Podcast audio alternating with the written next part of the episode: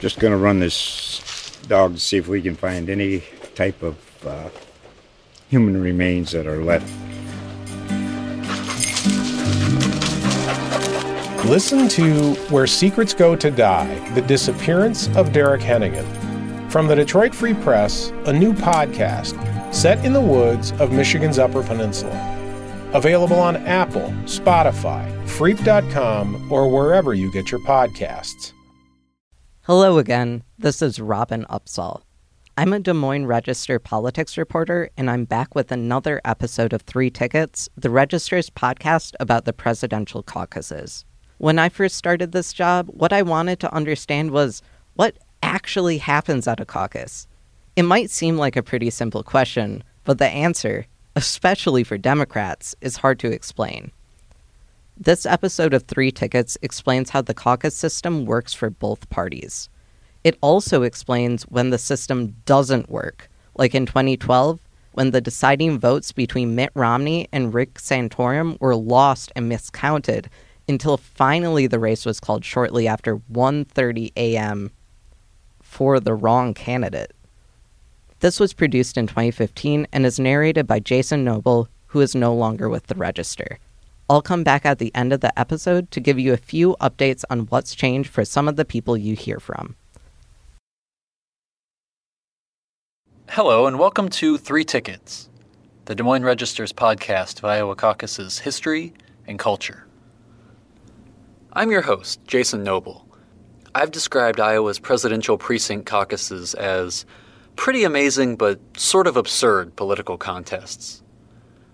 Today, we're going to dig into that absurdity and explore some of the disputes that have arisen from it over the last 40 odd years. It's a story I'll tell in three parts.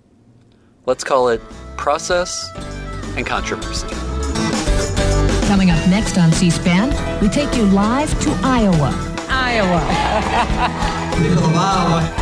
Hello, Iowa. In the state of Iowa. I'm back. I love Iowa a whole lot. Tomorrow, Iowa. Ah!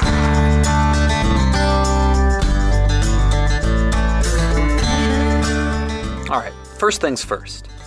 What is a caucus and how does it work? You know, I, I feel like in order to explain this, I have to lay out a bunch of caveats and disclaimers and small print provisos first. One, caucuses are not elections. Two, Democrats and Republicans have entirely different caucus processes that yield entirely different results. Three, caucuses are not elections. Four, caucuses operate basically without state oversight or state resources and are run almost entirely by volunteer activists. Five, caucuses are not elections. Let me tell you something. I'm an election man all my life. If I try to do an election like that, you'd be visiting me in some prison somewhere because you can't do elections like that. That's Michael Mauro. You can't do it. He was Iowa's Secretary of State for four years, and he spent a couple of decades before that in a county election office. And there is an election. It's a neighborhood gathering where people break up into groups and where you have people in that neighborhood actually who are going to be calculating formulas now. Calculating, think about this, calculating formulas, calling them back to the office, calculating the results, having the results go that night, and declaring a winner without any canvass or any recreation of what the heck happened. Right. And people leaving saying, Boy, I just won Iowa. Isn't that tremendous?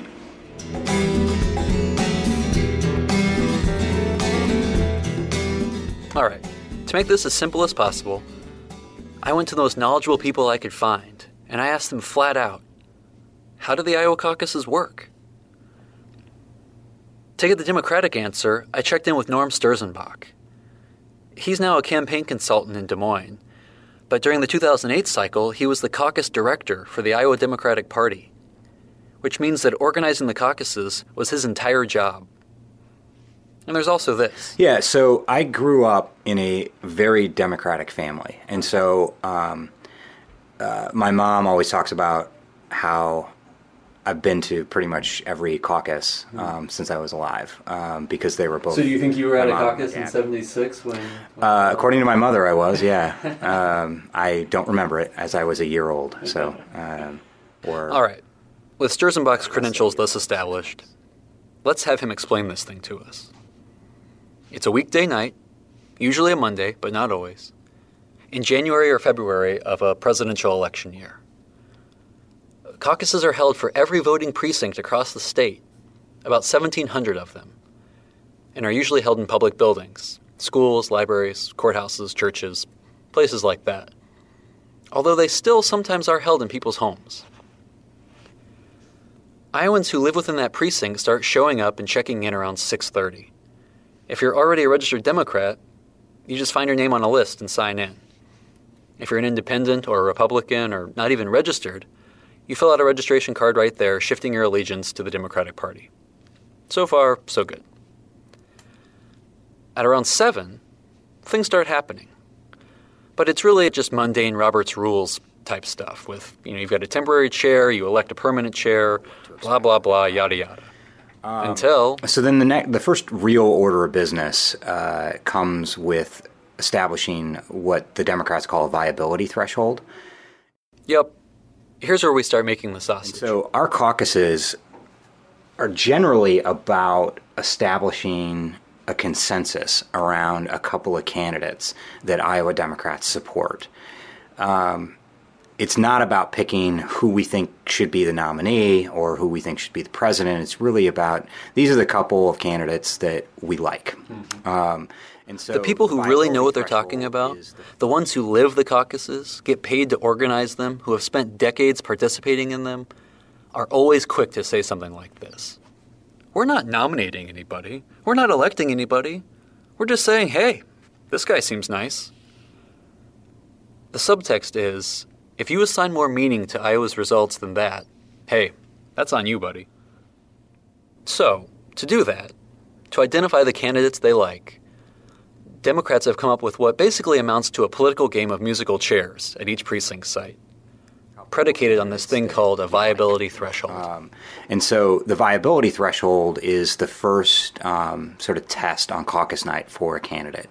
And you basically you have to have a certain level of support in order to in order to win delegates on caucus night. And in most cases, that's 15%. And so, if a candidate isn't viable or doesn't have at least 15% of support within the room, mm-hmm. then they either have to scramble to gain more support among their peers or um, join another group. Mm-hmm. And so, Okay. Uh, Can you picture this in your mind?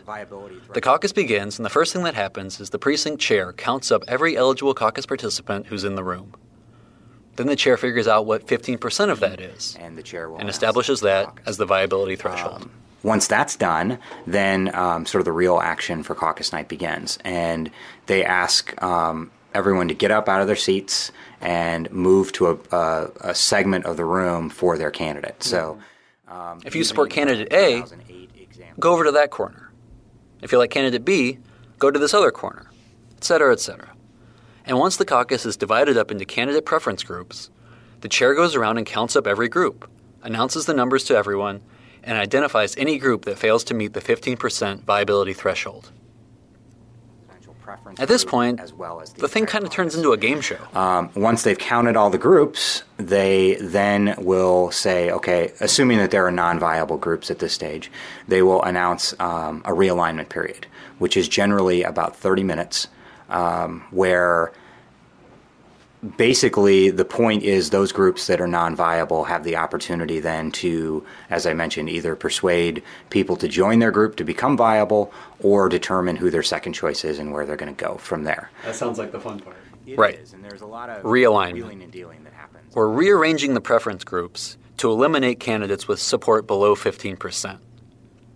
If you liked candidate A, but no one else did, you either have to persuade people to start liking him or find a new candidate to support instead. Or if your favorite candidate isn't viable and you just can't will yourself to stand with another candidate, you can be counted as uncommitted. this is where things can get kind of bananas. There's a lot of uh, wheeling and dealing that happens, and a lot of strategy that goes into this. So, um, and uh, it, it, has to do with with caucus math and determining who wins the number of delegates. But basically, okay, this is key. The Democratic precinct caucuses are all about assigning convention delegates to the competing presidential candidates. These delegates move up from the precinct level to county party conventions, and then on to district and state conventions, and ultimately to the Democratic National Convention. And so at this point, the Democratic precinct caucuses really become an extremely complicated math problem. Every caucus precinct, all 1,682 of them across the state, is assigned a certain number of delegates who will move on to the county convention. The number of delegates that a precinct gets is based on how strongly Democratic that precinct is. That means, to take a local example, that an ardently Democratic precinct in central Des Moines would get more delegates to the Polk County Convention than a leans Republican precinct out in the suburbs. That's simple enough, right? I hope so, because here's a caveat every precinct gets at least one delegate. Okay, so let's go back to caucus night. Caucus goers have divided into preference groups and eliminated the non viable candidates. Now we've got to assign that precinct's delegates to the viable candidates. As you'd expect, the most popular candidates get the most delegates. But there's another caveat. Every viable candidate in a precinct is guaranteed a delegate. That takes us back to what Sturzenbach was saying about strategy and caucus math. Let's imagine a precinct with five delegates. So if you're in a five delegate precinct mm-hmm. and there are four viable groups, um, all four groups are going to get one delegate and one of the groups is going to give two delegates. Yeah. So it's important whether or not you have four viable groups or three viable groups. Um, it has a big impact on the outcome. So sometimes a strategy will be for a viable group to give up supporters and send them over to a non viable group to make them viable to keep one of their opponents from winning a, a second delegate. Oh, wow. Or um, it is a strategy to get those groups to come over to you so that you can then win that second delegate. Um, this kind so of mind numbing mathematics strategy plays out within every precinct across the entire state. And then these delegate figures get tallied up across the state, and we end up with percentages of delegates to the 99 county conventions that are committed to each candidate. 35% of county delegates are supporting candidate X, maybe, and another 20% are backing candidate Y. Maybe another 20% are uncommitted, and several more have support below 10%. So, we have a result. but wait, that isn't what gets reported, and isn't what makes the news at the end of the night. From these county delegate equivalents, we have to calculate state delegate equivalents. That is, the percentage of delegates each candidate would take into the Iowa Democratic Party's state convention. There are several reasons why this is necessary, all of which are way too mundane to explain here. So, how do we get from county delegate equivalents to state delegate equivalents? Norm? Well, that's a lot more complicated. um, and uh, there's not a real easy way to explain that. I mean, basically. Norm, you're killing me. In the room, how many county convention delegates each candidate wins? That's the easy number to understand. Mm-hmm you know, John Edwards won two delegates out of this precinct. That's pretty easy to understand. But mm-hmm. when when you talk about it in terms of state delegates, he actually won .0013 right. delegates. That's right. a lot more difficult to understand. So we we usually only talk about that number in aggregate across okay. the state. Right. And so the reason why converting the county delegate figures up to the state isn't straightforward because the counties are weighted differently. On one extreme, you've got the People's Republic of Johnson County, which went 66% for Obama in the 2012 general election. While in the other, you've got the freedom loving paradise of Sioux County, which went 83% for Romney. Johnson County then sends a lot more delegates to the state convention than Sioux County does. But the math is even further complicated by the fact that every county is guaranteed a baseline number of delegates, regardless of their Democratic strength. Suffice it to say, This is all taken into account by some guy with a green eye shade and a big calculator. And by the end of the night, the party has whole number percentages of state delegate equivalents that it can report out to the world. But maybe you're wondering why is all this necessary for a Democratic caucus? What's the value in this arcane, complicated exercise instead of just like voting? But people who love politics, they're far more interesting um, because it's it's a public declaration of support. Um, you're literally standing up for your candidate. It's it's real it's real democracy in action. Um, and then of course you add in the strategy that can go behind it. Um, you know, and to be successful in the Democratic caucuses, it isn't a raw numbers game. It's you've really got to have because of the way that the delegates are weighted across the state. You have to have support statewide um, in order to be successful here, which forces candidates when they're campaigning and to building a strategy in Iowa to actually get out across the state and meet voters. So it's not a matter of Okay, so I'm going to do very well. that's the democratic process and the arguments supporting it. What about Republicans? What do they do? To get that answer, I went to the Republican Party of Iowa headquarters in Des Moines and met with Chad Olson. He's the party's executive director, which means he spent the summer of 2015 while I was producing this podcast actually organizing a caucus. He was also at the party through the 2008 and 2012 cycles, and he got his start in politics working on Texas Senator Phil Gramm's caucus campaign back in 1995. So, the Republicans.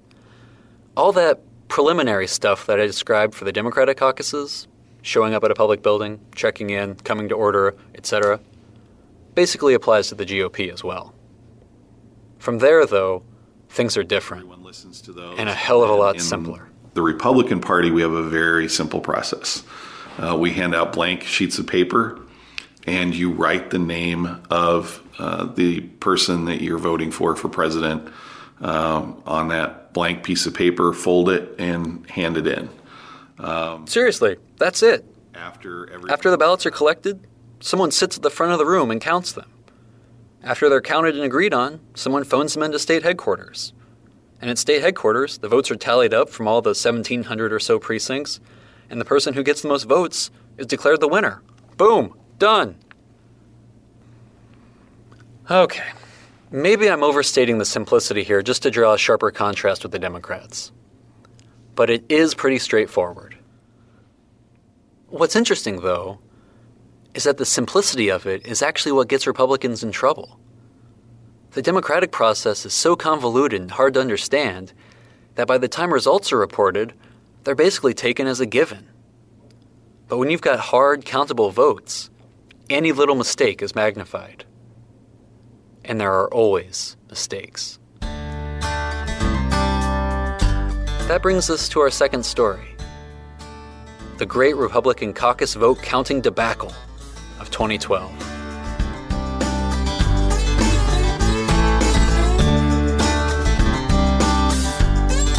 The best person to tell the authoritative story of what happened in the 2012 Republican caucuses is Matt Strawn. He was the party chairman at the time, the public face of Iowa Republicans and the caucuses. I met him one afternoon at the Hotel Fort Des Moines. The story begins, he told me, with a premonition. It was sometime in the summer of 2011, as the campaign was just gearing up. Strawn had coffee with David Yepsen, the former Des Moines Register columnist and longtime caucuses sage. I don't know if Dave remembers this conversation, but it is, you know, even today, it's as vivid in my, my mind as it was the the day Dave and I had it. We're having a cup of coffee at the Village Bean, uh, and we're walking through different scenarios about the caucuses. And he goes, "Well, you know, Different scenarios about what could go wrong, about what could threaten Iowa's first in the nation status.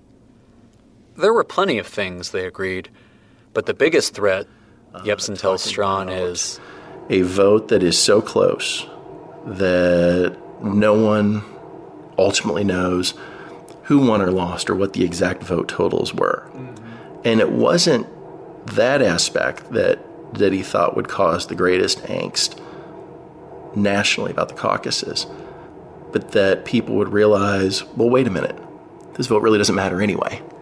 Wow, yeah, it'd be really terrible if that happened. Discuss that, but it was. But I, I remember this conversation vividly. And he goes, "Matt, if I were you, that's the one thing that would keep me up at night, and it's the one thing you can't control." That was midsummer. Over the next few months, the Republicans ran a wild, exhilarating caucus campaign that saw several candidates briefly take the lead in Iowa, including now footnotes to history like Michele Bachmann and Herman Cain. In the Des Moines Register's final Iowa poll before caucus night, Mitt Romney was the frontrunner, and Ron Paul was looking strong, but Rick Santorum had the momentum. The caucuses were January 3rd, 2012. They started at 7, and just like Chad described, the votes were cast and counted in their precincts, and then they were called into Republican HQ in Des Moines. Rather than the Republicans' actual headquarters, vote counting on caucus night was run out of a Johnny's Italian Steakhouse and two rooms at a Radisson hotel near the airport. This was a security precaution to guard against hackers and protesters. Strawn had devoted much of the day and evening to media interviews and wasn't planning anything formal to announce the winner. Uh, you know, we never, and we never really expected to to announce results. The results speak for themselves, Yeah. right? You know, Indeed, had- the returns were expected to run largely on autopilot. Precinct officials were supposed to call in their tallies to an automated phone system, which would route the numbers into software set up by Google, which in turn provided updated results online, virtually in real time. So, really, the world was learning the results at the same time I was. The expectation from Strawn and Olson and everyone else at the party was that someone would break away and an obvious winner would emerge, such that the media and everyone else could safely call the contest even before all the results were reported. As the results came in, though, that's not what happened. In fact, it was almost the opposite. And that's where I got on the phone with Chad Olson and said, "Okay, walk walk me through what the situation is." And he said, "Boss, I don't know. I don't know what to tell you. This thing. I thought we'd start seeing a gap, but it's actually getting closer." At first, it was a three way race For a while, Romney, Santorum, and Paul. But as more rural counties began to report, Paul faded to third. uh, but Senator Santorum and Governor Romney, you know, instead of separation, they you know they were, you know, they were on a collision course. Um, and of course, Precinct by precinct, the results accumulated at Republican headquarters, steadily ratcheting up the drama. Two days after the caucuses, my colleague Jennifer Jacobs published a minute by minute account of the results as they came in, which I'm going to draw from now. At 9:40 p.m., Romney is winning. At 10:21, Santorum goes up by 68 votes. At 11:08, Santorum's winning by 31 votes. At 11:18, his lead is down to 2 votes, but surges up to 48 votes 6 minutes later. To put that in context, remember, we're talking about more than 100,000 caucus ballots cast, and yet the two top candidates are separated by a few dozen votes. At 11:27, Strawn texts Olson, quote, "It's too damn close. I can't say anything except record turnout."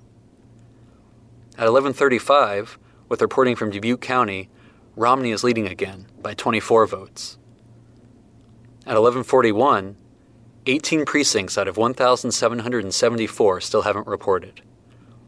At 11:59, five precincts are And I was- outstanding. I bel- and I remember getting a, a text from this is like total entitled Iowa name drop, but I remember getting a text from Andrea Mitchell, the NBC anchor. and uh, you know, she asked. it was a- She was the first national reporter that I remember had pinged me with a note that asking if this was going to be too close to call. At this point, things are getting pretty crazy. Rumors are flying. There's one about a mysterious box of ballots being spirited through Story County in the bed of a truck. And reporters are zeroing in on the last remaining precincts, asking who's in charge and why haven't they reported their votes. At some point, Strawn finds himself at the embassy suites in downtown Des Moines, waiting for a TV interview. So while I'm, you know, kind of sitting in the green room there, not on Fox itself, but on Fox Business, Neil Cavuto is on with Donald Trump. And I kid you not, Donald Trump is waxing eloquently about Iowa's recount procedures in the Iowa caucuses. You know, completely making things up. like I said, things are getting crazy. Strawn goes on Cavuto, sets the record straight on recounts. There aren't any for a caucus. and decides he needs to go back to the media filing center a few blocks away. Uh, because it's starting to get later in the evening as the vote is narrowing.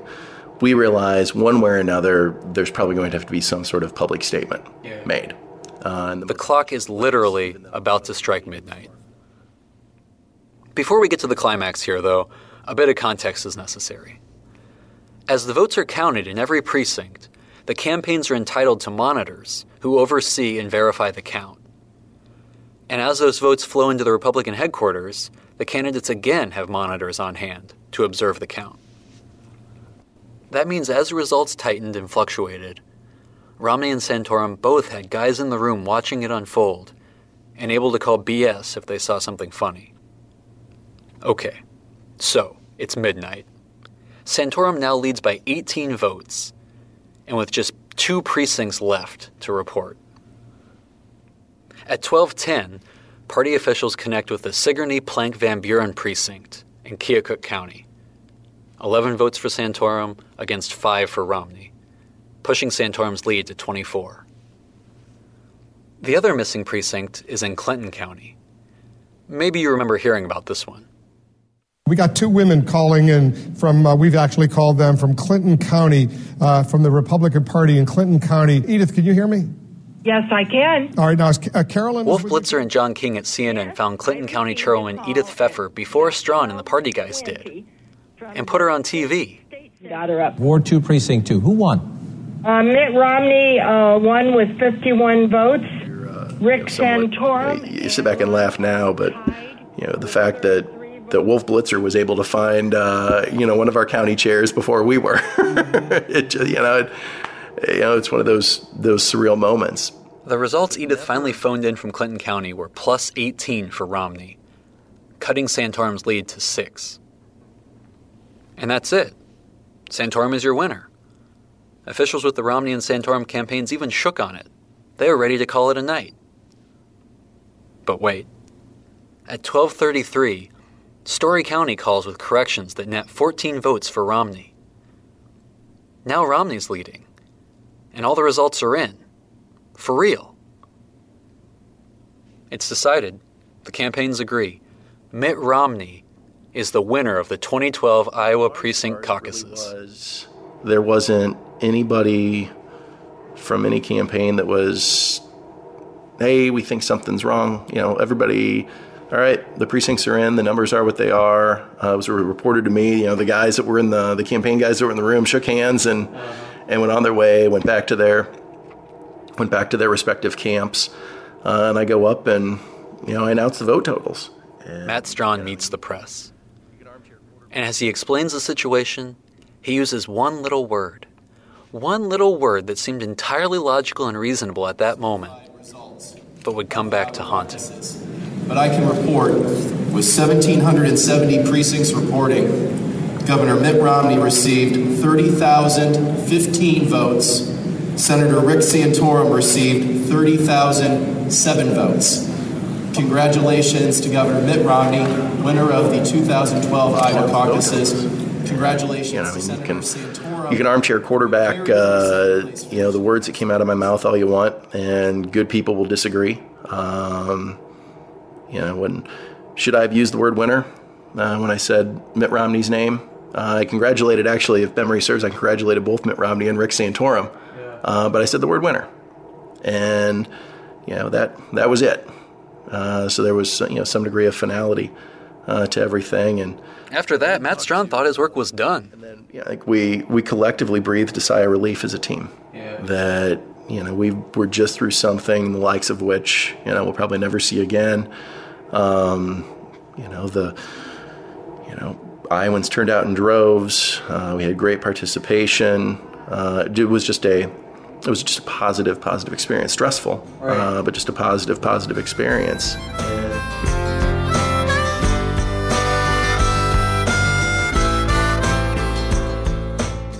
The next day, he took his kids to daycare. He looked ahead to some rest and relaxation. More time with his kids, and some nice dinners with his wife. Rick Santorum called and basically said, Hey, thanks for running a fair process. A few days passed. And then, this guy turns up in southern Iowa with a camera phone. Was, and I think the first call we had came from, I think it came from one of the TV stations here in town, you know, that was citing, you know, there's, you know, a gentleman who, who believes that the vote tally that was reported uh, in his precinct was wrong, and he's got evidence and proof of, you know, this, of this, and I think it was just a camera phone picture of, of the vote tally. And so we were able to take a look, and sure enough, you know, he was right. I mean, he had the right numbers that were reported uh, from that. Uh, he had the right numbers for that precinct that night. They had just been, you know, uh, if it was da- data entry or for whatever reason, uh, the numbers didn't match up that were actually reported. Right. Um, Strawn's team ran the numbers and found that it didn't affect the outcome. Romney was still the winner. No harm, no foul. But it was enough to sow doubts. Now, as we've discussed, there are no recounts in a Republican caucus. The votes themselves from the precinct sites are stuffed into shoeboxes or coffee cans or who knows what else, and after they're counted, they're basically lost to history. But there is a certification process. Local caucus organizers fill out a sheet of paper known as a Form E, which tallies up the votes from each precinct, and they're required to send this Form E back to Party HQ within a couple weeks of the caucuses. After camera phone guy, attention turned ever so slightly to the certification and the results that it might yield. The party began compiling the Form E's and counting up the vote. They sent out regular updates to the campaigns, you know, just to keep them informed. But have you ever known a campaign that could keep its mouth shut about something like that? A week and a half after the caucuses, Strawn went to a Republican National Committee meeting in New Orleans. He took his wife, thinking it might be a nice little vacation. Meetings. I think I, uh, I think I blew off uh, whatever formal RNC dinner we had that night. Aaron and I went and you know just the two of us went and had a nice dinner at a place that was recommended to us, I believe, in the Garden District. Uh, uh, Cafe Degas. I remember exactly, and there's a reason I remember all this, of course, and it wasn't just because of the wonderful company and wonderful food.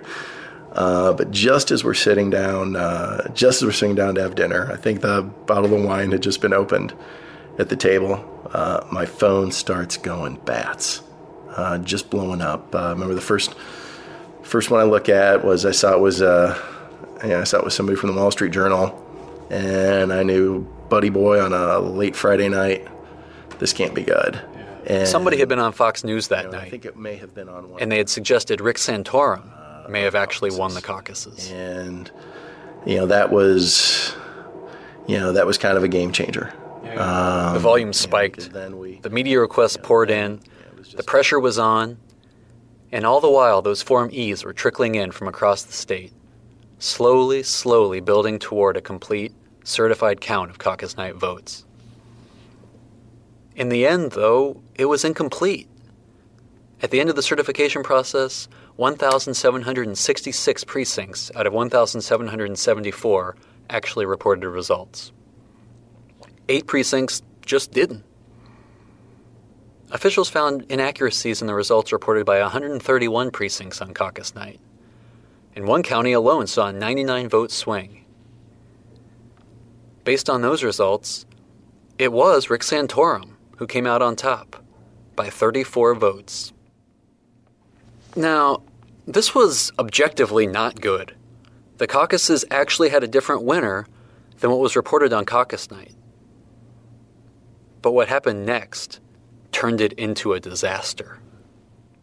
First in a Des Moines Register exclusive, then in an official party statement, and then on nationwide TV, Matt Strawn told the world there was no winner in the Iowa caucuses. Rick Santorum had more votes in the final tally, Strawn said, but because of those eight missing precincts, it was impossible to declare a winner. Listen to this from his appearance on Fox News on the morning of January 19th. I mean, we waited till 3 o'clock in the morning, and then we're told that uh, Romney won by eight votes, and now we're being told that Santorum, that Santorum actually won by 34 votes. How do you square, why wouldn't you call this a win then for, for Rick Santorum? Right. Well, here's the process that we went through. Uh, we have a two week well, Let me break in here with a little pro tip. Anytime you start talking about process on cable TV, you are dead meat. Has a 34 vote lead. So there's no question among those precincts we're able to certify, Rick Santorum received more votes on caucus night. Uh, for those eight volunteer led precincts that weren't able to get forms in, uh, I can't speak to why they weren't responding to the calls of our staff. In fact, but we had you- you staff know, that we put out on the road jump in, sir, uh, to track I these forms apologize, down because it- you know, my you can standpoint, the most important thing Hold on. You, was you can getting understand. accurate results can and making sure that every Iowan had an opportunity to have their vote reflected in the final certified results. Okay. I, I hope you're hearing me okay, uh, and that we don't have any kind of problem with that. But I, I just want to ask you something. The Rick Santorum folks, as you would understand, are, are upset at being told that it's a tie when they have 34 votes ahead. You know, those precincts that you can't count, those eight precincts, and we'll talk about those in a moment, they weren't in the picture either when the win was called on election night for Mitt Romney. So the Santorum folks, because as you know, the Romney Brutal. folks have said this is a Here's what Strawn told me during our interview. Without question, probably one of the single worst uh, media appearances of my life. I had not, I had not quite yet grasped uh, the firestorm, and you know, I remember, you know, I went on walking off, and you know, you never really, you never really know how you do when you're, you know, doing those talking head deals. And I, yeah, and I get in the green room and, and grab my well, I think when my, when my when my guy with me wouldn't look me in the eye, I'm like, oh boy, was it that bad? Uh, It was that bad. and, Two days later, on January 21st, the Republican State Central Committee met and agreed to declare Rick Santorum the unambiguous winner. They did it in a late Friday afternoon press release, a news dump. Ten days after that, Matt Strawn resigned as chairman of the Republican Party of Iowa. The hardest part for him was feeling like party volunteers across the state had been unfairly maligned for what were truly honest mistakes. Listen, I you know, listen, I'm a big boy. I knew what I signed up for. But you don't think that average Iowa Republican county chair, you know, doesn't take it personally when when people are making jokes about Iowans not knowing how to count. Right. Uh, and I tried to correct them. I said we don't know how to tabulate, but no, that's there's a big difference. But uh, but you know that's to me, and, and it was the thought that you know personally, you know that I let those folks down. Yeah, That's Uh, rough. I, you know the national folks can say what they will. Okay. So, what did we learn in all of that? To me, the incredible results of the 2012 Iowa Republican Precinct caucuses and the excruciating experiences of Strawn and others underscore two important truths about the caucuses.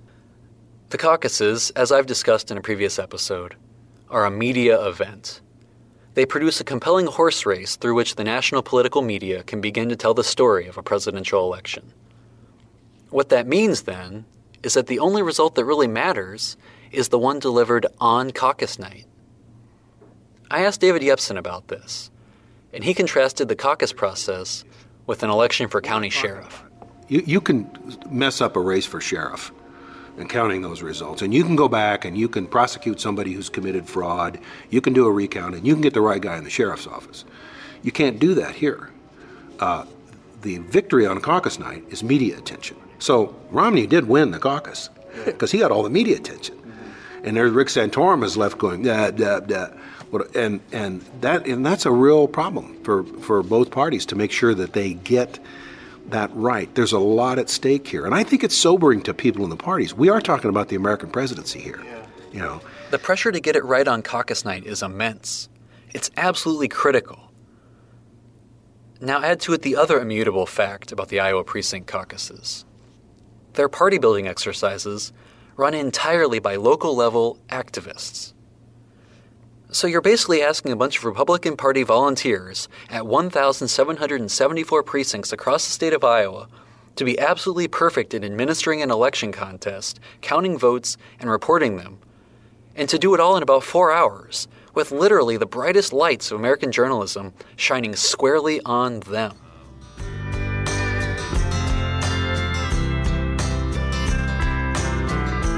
That's it for this episode of Three Tickets, the Des Moines Register's Iowa Caucuses podcast. I'm Jason Noble. Next time, we'll take a look at the caucuses through the eyes of a presidential candidate. A couple of them, actually. Life on the Iowa Caucuses campaign trail, as told by Bob Dole and Walter Mondale. next time on Three Tickets.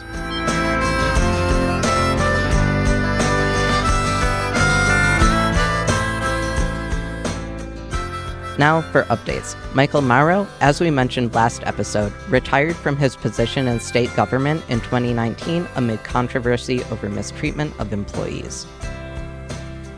Norm Sterzenbach worked with the Iowa Democratic Party for years, but in 2019 worked first for the Beto O'Rourke campaign and then for U.S. Senator Amy Klobuchar. Chad Olson was the Deputy Secretary of State under Iowa Secretary of State Paul Pate in 2019. Jennifer Jacobs, the former chief politics reporter for the Des Moines Register, became a Bloomberg News reporter in 2016.